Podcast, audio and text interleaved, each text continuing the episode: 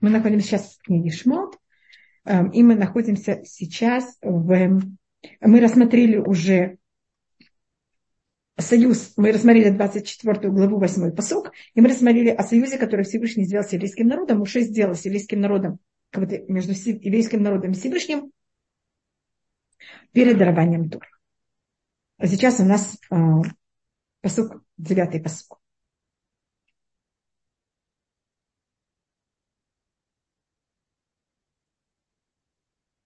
Я, может быть, э, я читаю. Э, Ваяль, э, и сейчас начинается дарование Торы, и Муше поднимается. Ваяль Муше Варона Дава Вигу Вешевим Зикне Исраэль. И взяли и поднялся Муше и Арон. И Надава Вигу, это два старших сына Аарона, и 70 из старших, э, из старшин Израиля. Значит, когда дарование Торы, Муше находится на самом высоком месте, Арон после него, Надава Вигу еще ниже, а 70 старшин еще ниже. Если видите, если мы тут всех берем и всех считаем, их было 74. А, и десятый посук. Бейро это руки Исраэль. Ветахат раглат кемасель надо сапиру хэца машамаем на то. И они увидели а, Всевышнего Израиля и под его ногами, как э, ливнат можно рассмотреть как белый цвет, и ливнат можно рассмотреть также как кирпич. На иврите левина так называется кирпич. И почему это называется кирпич? Когда вы берете из э, глины и кладете глину в огонь, она белеет. Поэтому кирпич у нас называется э, от слова белый. Э, как кирпич из сапфира и как эцемашамайми, как чистота небеса, как суть небес в чистоте. И что это значит? Я тут рассмотрю, как это говорит Раши. Конечно, это один из очень глубоких мест в Танахе. И это рассматривается, тут у нас есть, конечно, какое-то символическое понятие, что это такое.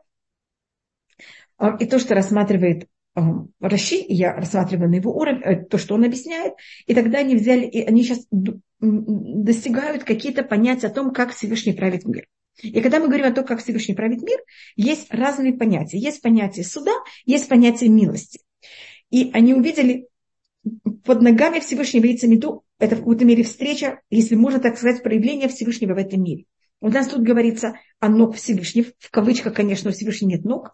И у нас также говорится, что Всевышний нам помог, что это было как можно милостливо более для нас, что когда придет Машиах, у нас также в Иерусалиме будет что-то должно произойти, и там говорится «Вараглу амду раглав аль и будут стоять ноги Всевышнего на горе Зайтим. Спасибо большое. А, и говорится, что будут ноги Всевышнего стоять на горе Зайтим. И там вопрос, что значит, что ноги Всевышнего будут стоять на горе Зайтим. Это имеется в виду, снова у нас будет вот эта вот встреча. А, мы ощутим эту связь Всевышнего с нами. И это также рассматривается в этом мире, а, когда это будет уже в конце истории. Как ноги – это конец человека. И они увидели о том, что Всевышний у него все время есть перед ним, когда еврейский народ был в, находился в, а, и был порабощен в Египте, как будто под ногами Всевышнего, это, конечно, образно рассматривается, как я говорю, значит, как будто перед Всевышним было вот это понятие мук еврейского народа, что они все время мучаются. Это у них в Всевышнем было как будто бы кирпич из сапфира. Это в какой-то мере вот эта символика нашей тяжелой работы, которую мы брали, работали кирпичами в Египте. Ухайца Машамаем на Туар, и так же, как а когда мы были, было избавление, вот это было, наоборот, радость. Это как будто было все было чисто и все явно. А тут рассматривать Натан Бенузели, может быть, я рассмотрю его, что когда мы брали и очень тяжело работали, а там был такой случай, когда одна а, беременная женщина, она пошла помогать своему мужу, и у нее, как будто бы она не заметила, и у нее в какой-то мере был выкидыш, и она и они были настолько заняты этой работой, что они, извините, что я говорю такую вещь, что как будто бы они из этого выкидыша вместе сделали кирпич, они даже не заметили. Понимаете, она так была в таком ужасном состоянии в середине работы и помощи своему мужу. И вот этот кирпич взял ангел Гавриэль и как будто принес, и они, он как будто стоял перед Всевышним. И у нас есть такое понятие, может быть, я объясню, что это, что как будто у Всевышнего есть мантия. Это конечно, не, не по-настоящему, что Всевышний есть мантия, это как, это символическая вещь, это понятие мантия, это как будто царская одежда, это понятие царства Всевышнего в этом мире. И каждый раз, когда кто-то берет и убивает какого-то еврея или роняет какого-то еврея, какого-то еврея и проливается еврейская кровь, Всевышний берет эту кровь, как будто бы она пачкает его мантию. И как будто вот все эти, эм, вся пролитая еврейская кровь, она как будто пачкает мантию Всевышнего. Это в какой-то мере как будто требует, а вы знаете, когда у царя его мантия испачкана, это же как будто бы эм, это позор. Как будто Всевышний как будто все время правит мир тем, что он заступается и мстит за все, э, все что кто-то, э, весь мир когда берет и как-то эм, мучает еврейский народ и проявляет на еврейскую кровь. И то же самое сейчас. Сейчас также есть добавилось очень много пятен на мантию Всевышнего. И что Всевышний уже взял и сделал так, что больше не было таких вещей. И что было уже не левината сапир, не было вот этого кирпича, а было наоборот ухаэцем хашамаем латуа, что было как суть небеса в чистоте, а, что было уже только радость и только все совершенно в какой-то мере избавление, все самое хорошее. Не было уже никаких неприятностей. И а, Одиннадцатый посук. И к возвышенным сыновья Израиля он не послал свою руку, и они видели Всевышнего и ели и пили. И тут вопрос, о чем тут идет речь. А, и что-то такое. Значит, есть Муше, есть Агарон, которые они доходят до очень высокого понятия, и у них нет никакого понятия, они никак не путаются, и они все видят только духовно. А есть Надава Авиу 70 старшин, которые тоже доходят до какого-то а, понимания о Всевышнем, но они еще недостаточно духовно очищены, и у них есть какое-то понятие немножко физического непонимания, как будто они как-то видят все немножко слишком физически. И кто это э, Ателебный Израиль, кто это возвышенный еврейском народе, э, говорит Раши, что это имеется в виду Надав, Авью и старше, и 70 старше. Поэтому, как видите, я сказала, что Арон, Муше и Арон, они не входят в эти э, возвышенного еврейского Израиля. И что значит, и тут есть у нас два совершенно противоположных комментария. Если мы рассматриваем перевод на арамейский, он рассматривает, э, что значит Всевышний не послал его, что Всевышний их не наказал, и у них не было никаких, э, никак они не были повреждены, хотя они дошли до каких-то духовных неописуемых открытий во время дарования Торы, и они видели Всевышнего, имеется дошли до каких-то неописуемых понятий, и они ели и пили. Что значит ели и пили? Что Всевышний взял и принял их не жертвы, э, очень желанно. И для них это было как будто бы вот это неописуемое открытие духовное, которое они открыли, которое они поняли, для них были как будто еда и питье. Им даже не надо было ни есть, ни пить, они были настолько духовно возвышены. Это рассматривает э, Ункельпс. Это перевод на арамейский. А Раши говорит, и Всевышний не послал руку. Когда говорится, что они не послал в них руку, значит, они должны были быть наказаны и что они, что значит, что они ели пили, что они достигали духовной вещи, и они в какой-то мере это сделали недостаточно уважительно. Они как будто бы, это как я разговариваю с вами, и вместе, вместе с тем, конечно, совершенно без сравнения, я только говорю как пример, и я когда с вами разговариваю, я в это время также ем, э, я также пью кофе, когда я с вами разговариваю. Значит, это мере немножко недостаточно уважения, немножко недостаточно серьезность. Когда они сейчас достигли такие духовные высокие вещи, и они в это время себе как будто бы Эм, недостаточно очистились от физических понятий, когда они доходили до таких духовных величайших уровней.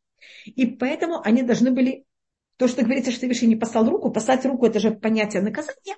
Они должны были быть наказаны, но сейчас Всевышний не хочет их наказывать, говорит Раши, так как сейчас это было время радости, это дарование Торы, это у нас сравнивается с, с э, свадьбой между еврейским народом и Всевышним, и во, во время радости это Э, и свадьбы никто не наказан, а потом Надав Авиу, как вы знаете, будут наказаны. Они же погибнут в первый день, когда будет построен мешкан, когда будет служба в мешкане, и о 70 старших мы потом посмотрим, когда будут евреи плакать про мать. Вот они потом будут наказаны не сейчас, а это, это произойдет потом. А, так э, тут это можно рассмотреть на двух уровнях или это, и я считаю, что это не или-или, это и то, и другое. Они, значит, достигли какие-то величайшие духовные уровни, и в этом тоже было какое-то проявление достаточного уважения к тому, что они достигли. И тогда, начиная с 12 посука, мы 24 глава, 12, с 12 посука, это в какой-то мере продолжение 20 главы книги Шмот, когда Муше восходит на гору после дарования Торы, после дарования 10 заповедей. А, и у нас, значит, Муше находится, э, есть в 20 главе книги Шмот происходит дарование Торы, э, и Муше говорит еврейскому народу 10 заповедей, Муше сходит с горы, говорит им всем, почти всю главу Шмот, все э, книгу Паша, книги Шмот с 21 про 23 главы э, книги Шмот, тоже в какой-то мере почти всю книгу Пашат Мишпатим. И сейчас, после того, как он заканчивает им все это рассказывать, Всевышний сейчас говорит, а сейчас поднимись на гору. Значит, сейчас евреи знают уже все законы, как себя вести. Муж их оставляет на 40 дней и поднимается на гору. У нас сейчас 12 глава, 12 посок. Вы Машебель Муше сказал Всевышний Муше. Але элай хаха. Возьми и поднимись ко мне ногу. Вееша и будь там. Значит, Муше там должен остаться на 40 дней.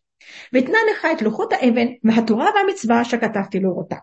Я тебе дам, когда ты будешь там на горе, лухота эвен, скрижали из камня, ватура. И также я тебе дам э, Туру, вамицва, и также законы, это имеется в виду 613 законов, а шахатавти лоутам, а шахатавти это имеется в виду письменная тура, тура. Лоутам это устная тура. Так Муше сейчас поднимется на гору, и там он будет учить всю Тур, и, конечно, когда он сойдет с горы, он сойдет, сойдет также с 10 заповедей.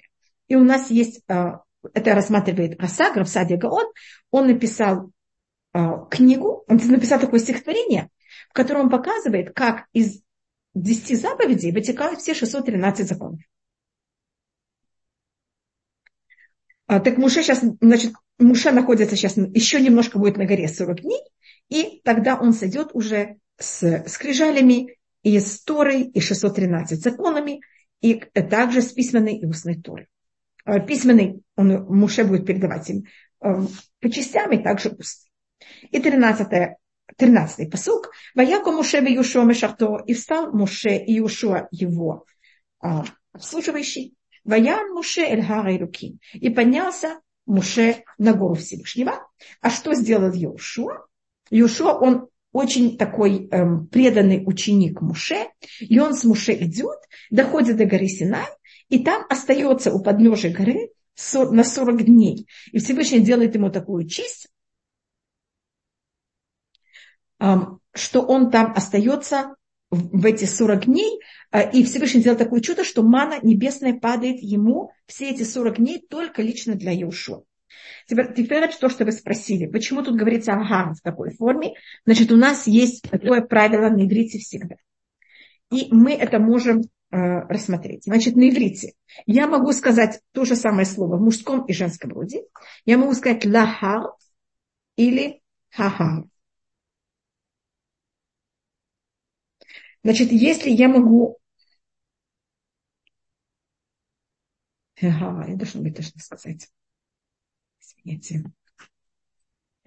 А значит, э. А это называется азгарот. 10 асерет деброд, это такое стихотворение, которое называется азгарот. Это, одна, это такой сорт стихотворений. У нас есть разные сорта стихотворений, и стихотворения, которые они входят в часть молитву, называются азгарот. И это одно из азарот, которое написал Рафсадия Гаон. Есть кто-то читает в Шавуот. А, значит, на иврите я могу сказать лаха к горе или хага. Значит, или ламет в начале, или гей в конце.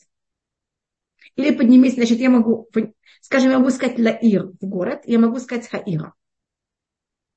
И это правило, а, и Всевышний решает, когда как сказать, и вы совершенно правы. У нас, видите, когда я говорю хагара, это кажется как будто женский род. Когда я говорю ламет в начале, кажется как будто мужской род. И, и у нас это рассматривает э, Мальби, что у нас любая вещь может быть мужского или женского рода. И тут э, это в какой-то мере, вот это, видите, тут говорится Эльхара и Луким, говорится в мужском роде, а сначала говорится Валейла и Хагара, как будто это хотя, это как горе, то же самое, что говорится в 13-м, говорится у нас в 12-м. Только в 12 говорится Хагара, а тут говорится Эльхара и Луким. И вы совершенно правы, что тут есть и женская сторона, и мужская сторона. И сам Муше, но на иврите это то же самое. На иврите сказать лага и хагара – это то же самое. То, что называется ламет в начале или гей в конце. Э, это то же самое значение, только тут это мужское, более мужская часть, а тут более женская часть. И сам Муше, если вы видите, как он пишется, как я пишу слово Муше, это женский род. Видите, гей в конце. Как я произношу, это мужской род. Поэтому, видите, у Муше есть женская сторона и мужская сторона. И у нас э, это рассматривает Мальбим, что любое слово можно его рассмотреть. Любое слово на иврите, у него есть вариант женский и вариант мужской. Есть, конечно, некоторые, э, скажем, люди и женщины, и мужчины, и женщины, которые у них есть или только мужская сторона, или только женская сторона. Но у нас Муше, э, Шлюмо, у нас есть, есть несколько людей, которых они имеют и мужскую, и женскую сторону одновременно. Есть как пишется, а есть как это слышится. У нас, видите, как на иврите, видите, есть два варианта. У нас совершенно сохраняется равноправие между мужским и женским родом. И, может быть, я вам это э, показывала, даже если возьмете имя Всевышнего. В имя Всевышнего есть два раза буква Гей, что это женская сторона. И есть Юд, и потом есть также Вав, что это мужское понятие. Поэтому есть Юд, потом Гей, это кого-то женская и мужская сторона, мужская и женская часть, и потом Вав, а потом Гей, это мужское и женское также. Поэтому у нас все полном равноправии. Спасибо большое, Тиферет. И посук. Юдалет ולזקנים אמר, שבו לנו בזה עד אשר נשוב עליכם, והנה אהרון וכו' עמכם, מי בעל דברים ייגש עליהם. А к старшинам сказал Муше, сидите тут с нами, пожалуйста, в этом, пока мы не, возьмем, не возвратимся, потому что Иушуа также идет вместе с Муше, мы возвратимся к вам, и вот Арон Бехур, он с вами, если у кого-то есть какие-то вещи, чтобы они взяли и подошли к ним. И тогда Муше не говорит, вот э, старшины, они будут сидеть с вами, они говорят, будут сидеть с нами. И мы тут учим об этом, это учится еще из других мест, что Муше, который он учитель всех, он должен относиться ко всем как будто равным. Он не может говорить, вот эти старшины, они для вас, они для нас. Значит, мы относимся, говорится на что? Человек должен относиться к своим ученикам, как будто он относится к самому себе, как будто равен себе, а не как будто бы они ниже его. И Муше, когда поднимается на гору и будет там 40 дней, 40 ночей, он вместо себя оставляет 70 старших и также Аарон и Хура. Вы должны быть помните Аарон и Хура, а мы их уже встречали, когда Муше, когда была война с Амалеком, Иушуа выходит на войну, а Муше сидит на камне, и Арон и Хур поддерживают его руки. Поэтому также сейчас, значит, у нас, если мы рассматриваем людей, которых мы знаем, значит, мы тут видим несколько вождей. Мы тут видим Йошуа, который обслуживает Муше, и он вместе с Муше уходит. И, как я вам сказала, он остается у горы, и происходит вот такое чудо, что он получает аман в течение этих 40 дней. А у нас есть Аарон и Хур, которые остаются с народом, и они вожди еврейского народа, а не кого-то заместители Муше. И есть также Надава Вигу, которых мы их видели до этого, а сейчас мы их как будто в какой-то мере не видим. Аарон мы знаем, кто такой, это брат Муше, а Хор, мне кажется, мы говорили, это по преданию сын Мирьям.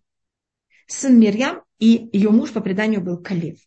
И он также сейчас остается, и если что-то, к нему надо подойти.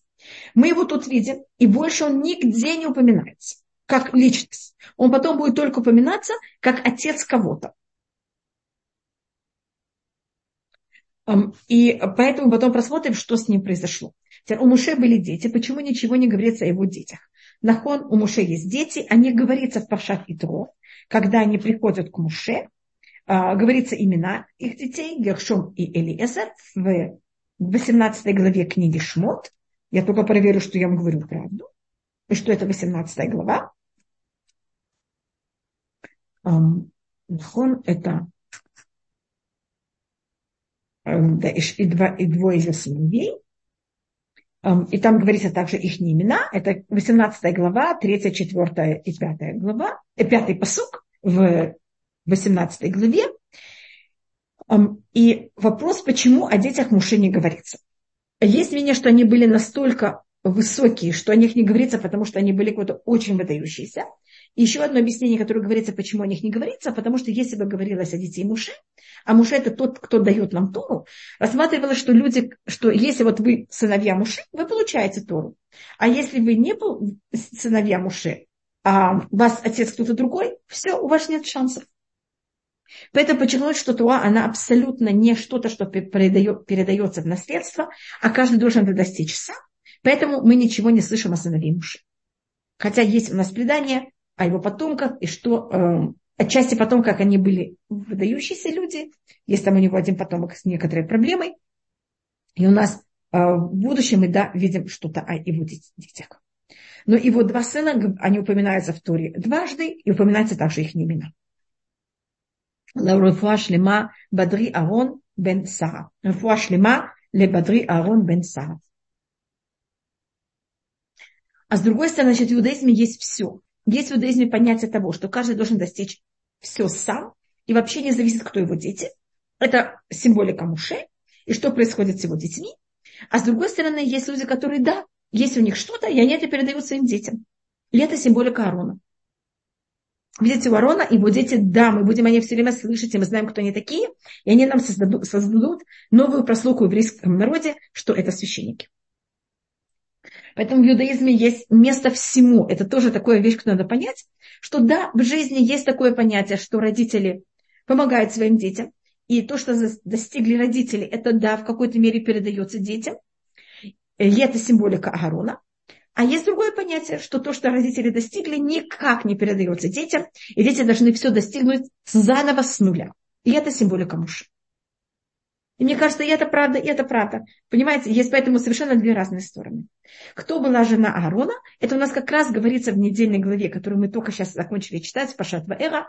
Это была Элишева, сестра Нахш, э, Нахшона, дочь Аминадава. Она была из колена Иуда. Ее брат был вождь колена Иуда.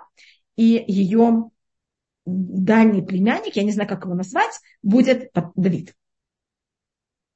Э, Илюй Нашама Низами Милькиин бен Хайм. Извините, Низаим Малькиин. Я думаю, Малькиин бен Хайм. Лейлуй Нашама. Э, Рефуа Шлема Мирьям Гуд Баца. И, значит, мы тут видим, как Муше оставляет Арон и Хура, и Муше идет вместе с Юш, Юшу идет вместе с Муше. Тут у нас в какой-то мере тех же личностей, которые мы видели в конце Пашат э, Бешалях, тех же личностей, которых мы видели в конце 17 главы, мы тут видим их также в конце 24 главы.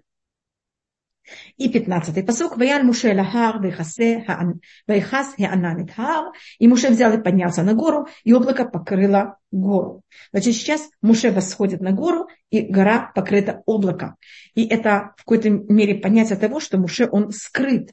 Он скрыт от глаз еврейского народа, и он тоже сам в какой-то мере находится в состоянии, что он еще ничего не понимает, все от него закрыто.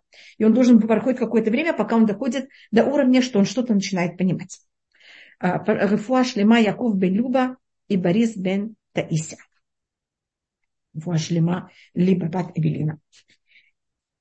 И 16 פסוק, וישכון כבוד השם על הר סיני וחסרו ענן шешет ימים ויקרן משה ביום השביעי מתוך הענן. И находилось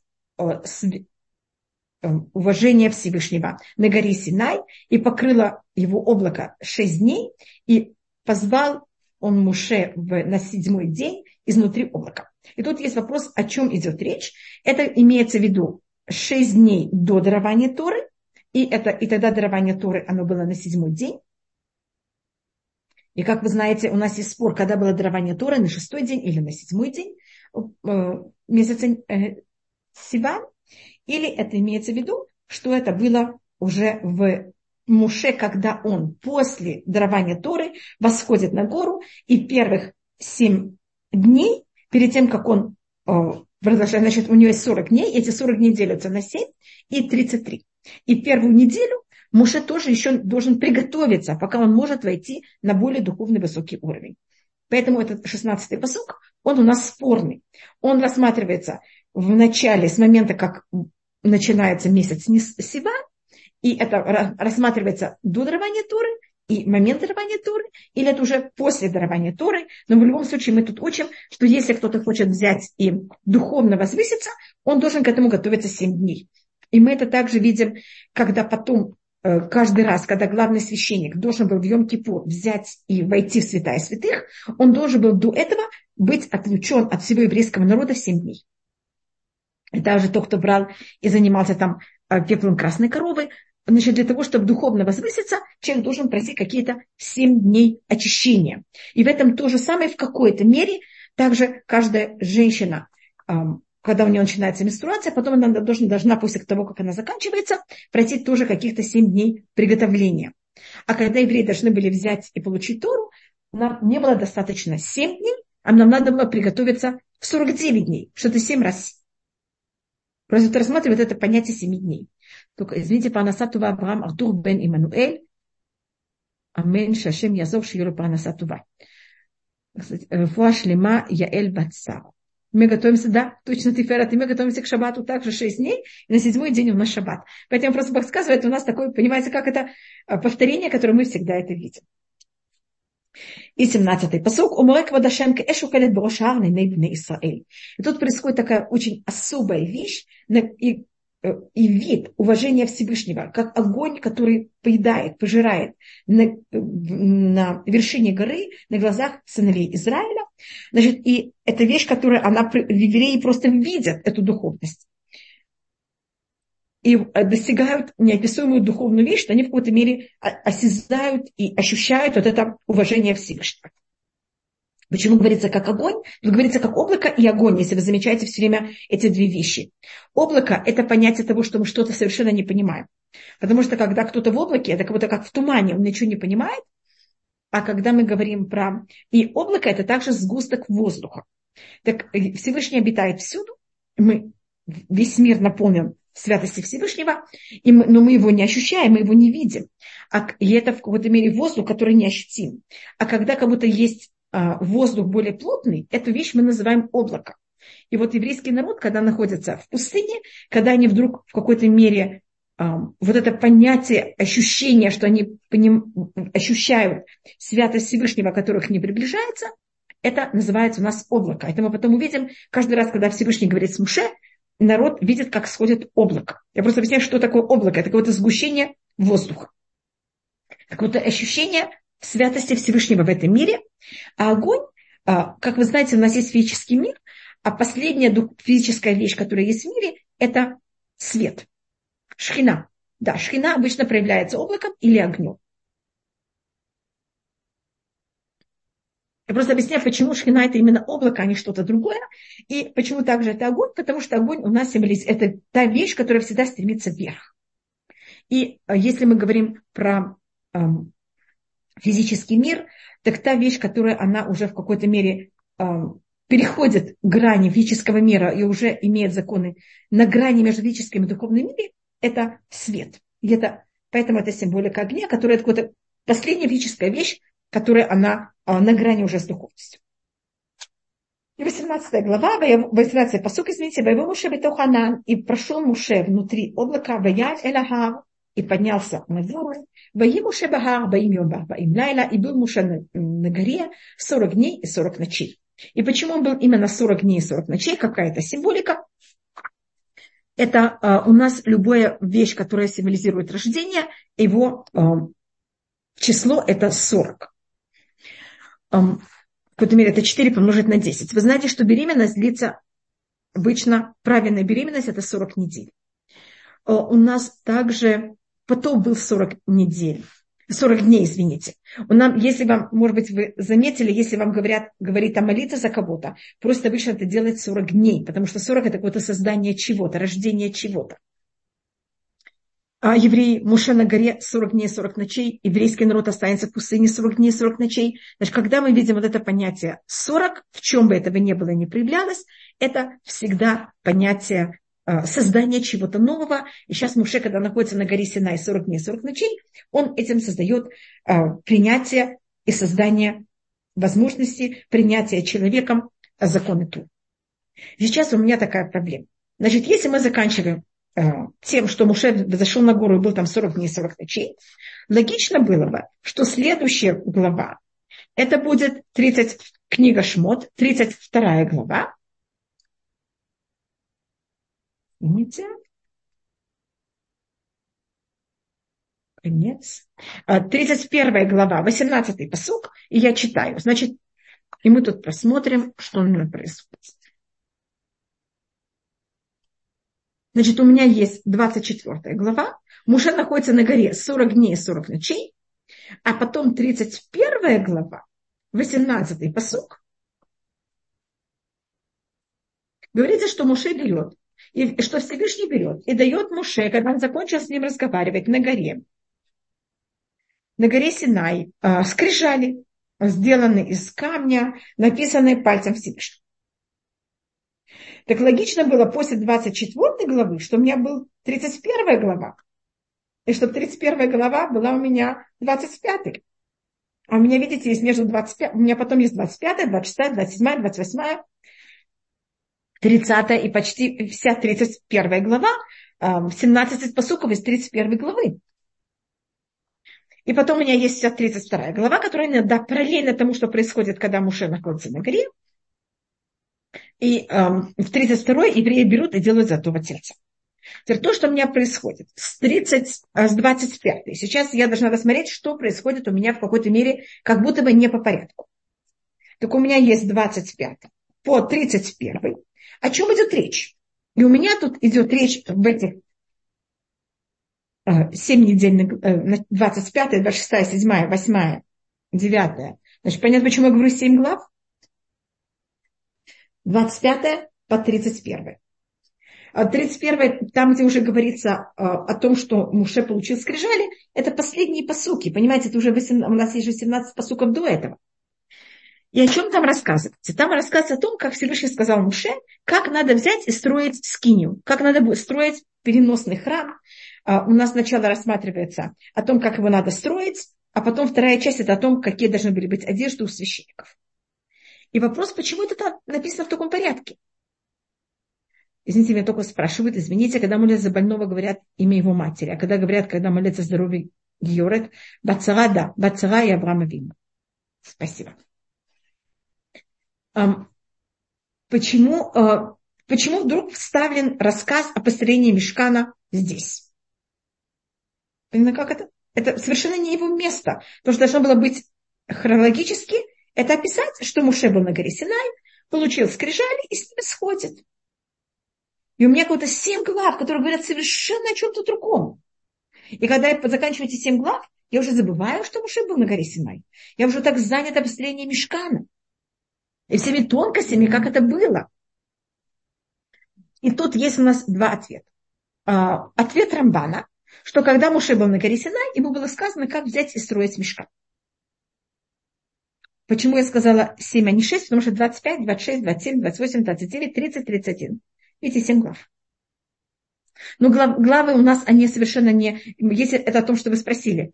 Семь глав, они у нас не... А, это не еврейское деление, поэтому мне все равно, сколько глав и как они написаны.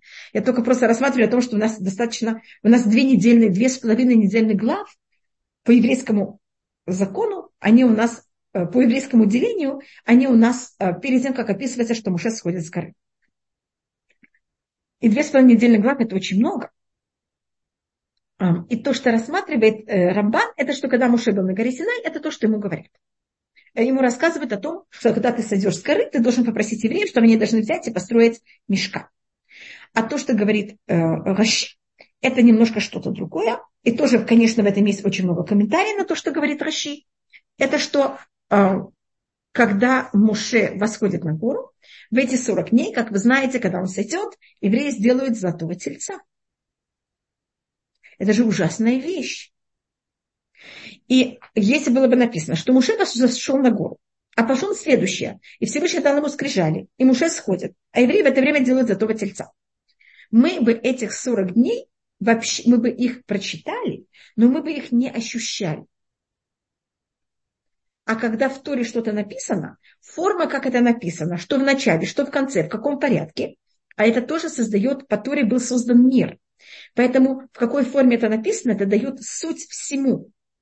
И тем, что у нас есть эти две с половиной недельные главы, которые написаны после того, как Муше поднялся на гору, мы за счет них ощущаем и чувствуем эти 40 дней. И этим нам Всевышний хочет сказать, это не было, что евреи сделали, получили Тору, были такие праведные, на завтра проснулись, и все было наоборот. А нам Тура, тем, что напишет это в таком порядке, она в какой-то мере создает вот это мы, это время, эти 40 дней, они ощутимы. Это не просто, что мы их ощущаем, это также Всевышний как будто их ощущает. Это мир должен их ощущать. Это как будто не было, что евреи были настолько наглые и настолько нехорошие. Поэтому у нас в какой-то мере это написано, и тогда по, а, и почему же именно об этом пишется, именно а, о том, что надо строить мешкан, так как евреи показали, что они не в состоянии верить Всевышнего и служить Всевышнему абсолютно духовно. Им надо что-то физическое. И мешкан не занимает место, значит, мешкан сам занимает место, но святая святых мешкана не занимает место. У нас э, особенно Арон, значит, э, ковчег, он не занимает место. В плане, значит, если у нас там вещь, которая она в какой-то мере не физическая, хотя все остальное достаточно физическое. И у нас, э, и это одна из, единственная, одна из единственных вещей, которых они не занимают место, это ковчег. Просто вы спросили о Тиферет, и это так. В мешкане Арон, он считается, Арон ломина меня, Арон не занимал место. Еще несколько вещей, которые были в, в, именно в святая святых, они не занимали место. Какие-то физические вещи, которые не занимают место. Физические, которые не физические. И у нас, и так как евреи показали, что им надо что-то физическое, что верите, когда нет мушей, они делают золотого тельца, значит, нужно что-то физическое. Тогда то, что берет, им говорится, хорошо, мы возьмем вам и скажем, как и что разрешено делать физически. Но это, конечно, будет с очень много ограничениями. И мы посмотрим также, что Муше, как вы знаете, когда сойдет с горы, он, разру, он возьмет и сломает скрижали. Показать евреям, что не надо ни во что физическое верить. Но в любом случае им, да, надо что-то, значит, есть у них такая нужда, и Всевышний отвечает им на эту нужду. И также у нас есть понятие, это называется Магдим Рафуали Мака. Всевышний берет и всегда перед ударом готовит лечение. И так как Всевышний знает заранее, что евреи возьмут и сделают золотого тельца, им уже Всевышний готовит лечение, и они же взяли и дали свое золото во имя идола, а у Всевышний уже готовит, что они возьмут и дадут свое золото во имя построения мешкана. Это можно рассмотреть как лечение. Я тут только рассматриваю хорошую сторону, хотя есть устное предание, говорит, посмотрите на этих евреев. А, их, они хотят, им говорят, дайте золото на идолопоклонство, дают золото на золотого идола. Говорят, им дают, дайте золото на мешкан, дают золото на мешкан. Но мы такой комментарий не расскажем вам. Это про, между прочим, забудьте его вообще. А, только я рассматриваю это, что в этом мире мешкан, он как будто как уже Всевышний готовит заранее исправление и форму, как мы можем исправить грех золотого тельца. Я только посмотрю, что мне кто-то еще спросил. Размеры драж, но по пшату облако в пустыне днем защищало от пылающего солнца. Конечно, да, конечно, то, что вы написали, Ора совершенно так, поэтому я тут не говорила о облаке, которое было вокруг еврейского народа, и огонь, который был вокруг для еврейского народа, а я только рассмотрела, что есть на горе. На горе э, облако и огонь, который был на горе Синай. Большое спасибо. Точнее, за личный вопрос, решили ли девушки продавать свою старую одежду или нет, если покупают, окажется нечистым. Я не знаю. Теоретически мы имеем право продавать наши вещи. Нет в этом никаких, никаких запретов. Я не разбираюсь в колдовстве. Извините, просто не знаю. Я знаю, что есть проблема с волосами в колдовстве. То, что я слышала, другие вещи не знаю. Почему имя Арона называется ковчега зовут одинаково? Оно не совсем одинаково, оно похоже. Это Арон, а это Аарон. В имя Аарона есть добавочный хей, а в, в ковчеге нет. И, конечно, э, есть в этом связь, потому что только Аарон мог войти в то место, где находился ковчег. И никто другой, кроме него, туда не мог войти. Так это то, что мы рассмотрели, в какой форме и как у нас э, порядок книги Шмот. И если мы уже в это вошли, я рассмотрю, что у нас значит, сейчас будет две недельные с половиной главы, которые будут описывать, как построен мешкан, и как будет одежда священников, и как мы там будем а, служить в мешкане. После этого у нас идет рассказ о золотом тельце и немножко и о том, как Моше просит прощения за еврейский народ и как Всевышний его прощает. И некоторые, и еще повторение некоторых законов. А потом у нас снова будет две недельные главы, последние две, две главы в книге а, Шмот, Байкель Пикудей, которые снова повторят все законы снова построение мешкана. У нас как будто дважды есть законы мешкана в книге Шмот. И когда мы дойдем, мы будем рассматривать, какая разница между ними. А что значит три буквы в конце посука? Извините, я не поняла, какие три буквы в конце посука. Можете мне написать, Виперет, что вы имеете в виду? Вот пи, пи, пи, п, п, п, п. Вот а то я на... просто не понимаю, поэтому я не знаю, что это имеется в виду. Вы имеете в виду три п, которые находятся сейчас, да, да, да. когда заканчивается недельная глава, там есть три п. Это называется паша птуха. Значит так, есть у нас или три п, или три самых. Можете просмотреть, есть два варианта. Тут у нас есть три п, а я сейчас смотрю, если где-то в каком-то месте три самых. Одну минуту. Да, следующая недельная глава, просто чтобы поверили, что я говорю, а, не придумываю. Посмотрите окончание недельной главы Тума, 27 глава, конец 27 главы. Посмотрите, увидите три самыха. Видите? Просто я не хотела говорить ничто такое, чтобы не было никак понятно. Это у нас символика такой вещи, которая называется Паша Сбуа и Паша Птуха. Значит, у нас есть правило. А, это, это как раз еврейский, еврейское предание. Значит, я думаю, что если возьмете русско, на русском языке хумаш, там я не уверена, что там это будет. Значит, у нас есть параграф. Если написано вот этот пей, это значит, что с момента, когда мы пишем строку, мы должны взять из этого места до конца строки ничего не записывать. Если написан самых, я делаю вот такую разницу в параграфе. Да понятно, как это называется паша сгура. Я тут должна оставить место, на котором можно написать 8 букв. 7, 9 букв. Это называется парша, это самых, это от слова сагу. Сагу значит закрыт. Что это деление, этот параграф заканчивается, но он такой полу, полупараграф. Это называется парша птуха, это от слова открытый. Это, понимаете, тут такое деление очень явно. И так как Паша Тума, она говорит о построении мешкана, а Паша Тума говорит о одежде главных священников и главного священника, так они говорят о той же теме. Поэтому тут как будто бы нет такого большого деления между одной головой и другой. А тут говорится о том, что Муше поднялся на гору Синай, а потом говорится о том, как был построен мешкан. Это совсем другая тема. Поэтому у нас есть деление очень серьезное. То, что называется Пашапту. Пожалуйста, можете любую вещь спрашивать, а вот этот П это просто сокращение. Понимаете, вместо того, чтобы показать это деление, они просто пишут П или самых, чтобы понимали, что происходит. Это Паша Птуха или Паша Сбуа? Закрыто или открыто? Перед тем, как я начинаю Паша Тума, я только рассмотрю, что мне написали, и потом перейду к Хумашу. А, что значит, да, это вы меня спросили. Какой тылим читаю для щедуха? Принято читать 121 а мой папа также советовал читать 32-й. И есть еще несколько псалмов, но это такие самые популярные. А, спасибо большое по теме. Говорят о невре... за невреев Кадиш. А, я думаю, что да, но спросите лучше моего брата. Это более логический вопрос, и лучше спросите, пожалуйста, о Рабинсиона. Это более... Надо его спросить. Пожалуйста. И сейчас мы начинаем 20 пятую главу, и мы сейчас переходим совсем к другой теме.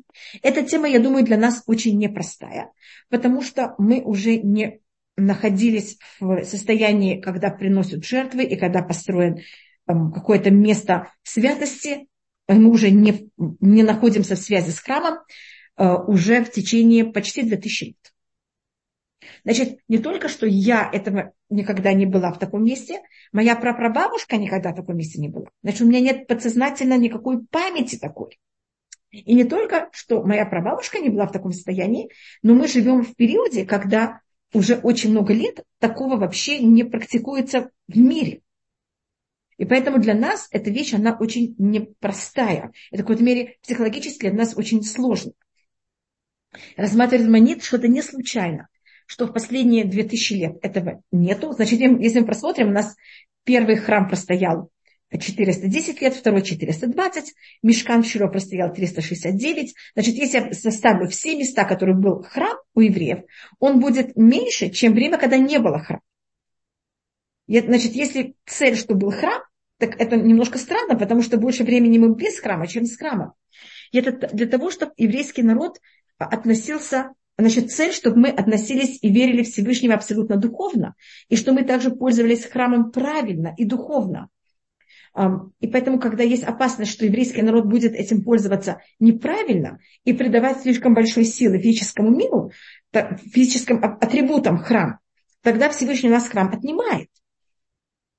Для того, чтобы это было по-настоящему правильно и только духовно, и мы никаким физическим вещам не давали слишком большую силу. И когда евреи начали давать физическим вещам слишком большую силу, Всевышний делает такую вещь, что они разрушаются. Показать, что ни у каких физических вещей нет никакой самостоятельной духовности. А духовность только у Всевышнего. И, конечно, мы это еще не рассматриваем, но когда было у нас дарование Торы было на горе Синай, и когда прекращается дарование Торы, скажем, сейчас я могу пойти на гору Синай и даже там попрыгать. И она потеряла любую святость. Значит, мы, видите, мы даже никто не знает точно, где была точно гора Синай и где было точно дарование Торы. Нам важна Туа, а не, понимаете, физическое место. И мы этому месту не даем никакую святость, мы не продаем амулеты от этой горы. Понимаете, как это? У нас ничего такого, нет ничего физического, к которому мы относимся к этому. И после этого мы сейчас переходим к следующей нашей недельной главе. И сейчас мы будем заниматься а, построением мешкана, а, какая-то символика. Сначала мы, конечно, посмотрим, просмотрим физически, как это было, а потом посмотрим, какая-то суть в том, что а, в каждой вещи, которые строятся в мешкане, почему это в такой форме и что это символизирует. Для этого также надо немножко иметь трехмерное эм, мышление. Есть такое понятие на русском? Потому что надо понимать, знаете, как о построениях. А есть люди, у которых это совершенно не развито, это тогда немножко сложно. И, может быть, мы будем показывать какие-то рисунки. Я за рисунки вообще не отвечаю. Лучше было бы, конечно, какие-то схемы, потому что схемы более точные, чем рисунки. А рисунок придает какое-то а, воображение, какое-то физическое, слишком точное, и оно явно неизвестно ли это было так. Я читаю 25-й посук, в 21 5 главу, первый посук. «Выдабер Шамель Муше Лимом» и сказал Всевышний Муше, чтобы он так это взял и пересказал еврейскому, еврейскому народу. И второй посук. «Дабер Абне Исраэль» говори сыновьям Израиля. «Бейхоли тума» и что они взяли мне тума. Трума это значит э, пожертвование, но корень слова тума это от корень легарим. Легарим значит на иврите возвысить. Значит, это понятие, что они взяли физические вещи, там золото, серебро или какие-то другие физические вещи, и они тем что-то дадут Всевышнему, как будто бы для построения мешкана, это будет возвышать этот физический мир духовно.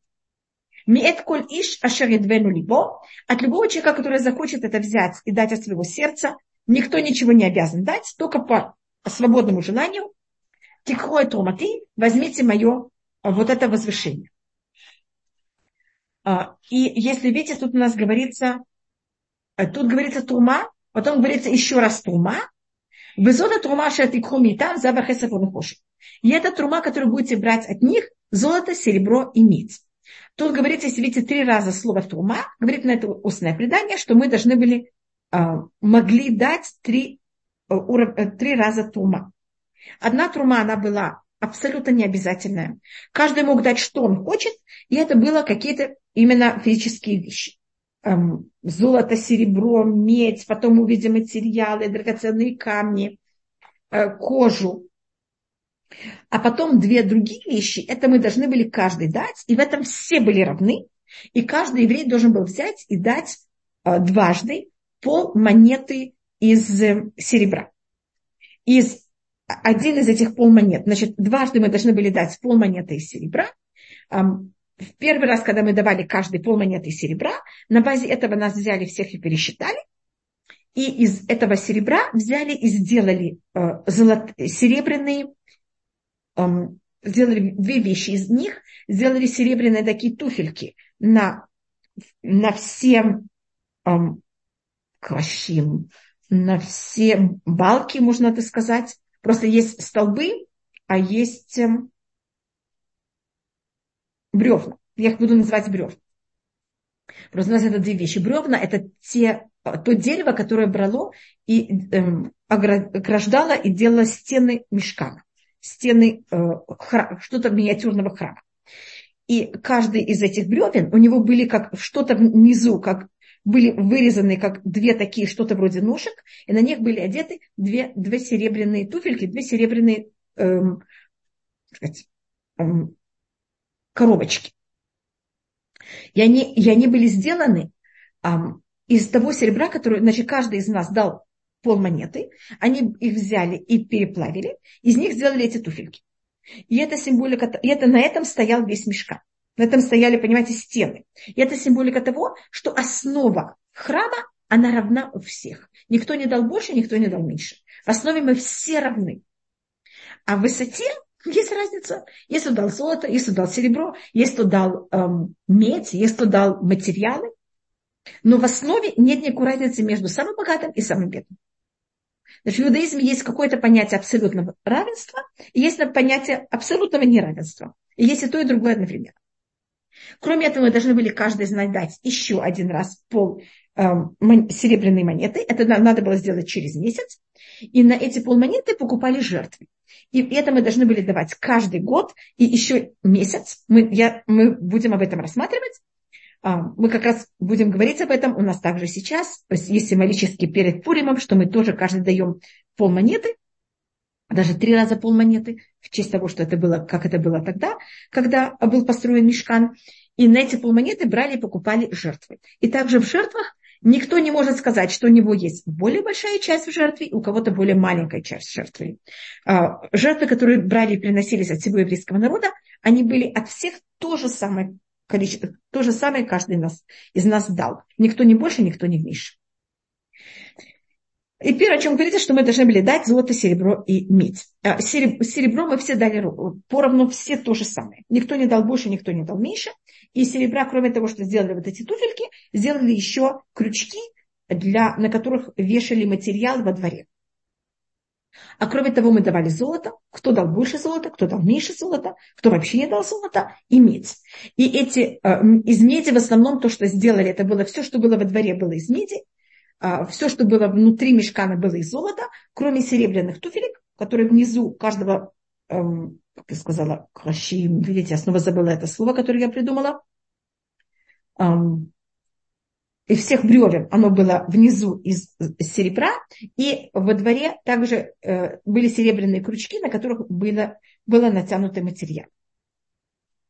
У нас золото символика Ицхака, серебро символика Яку, Авраама, и медь символика эм, Я, э, Якова.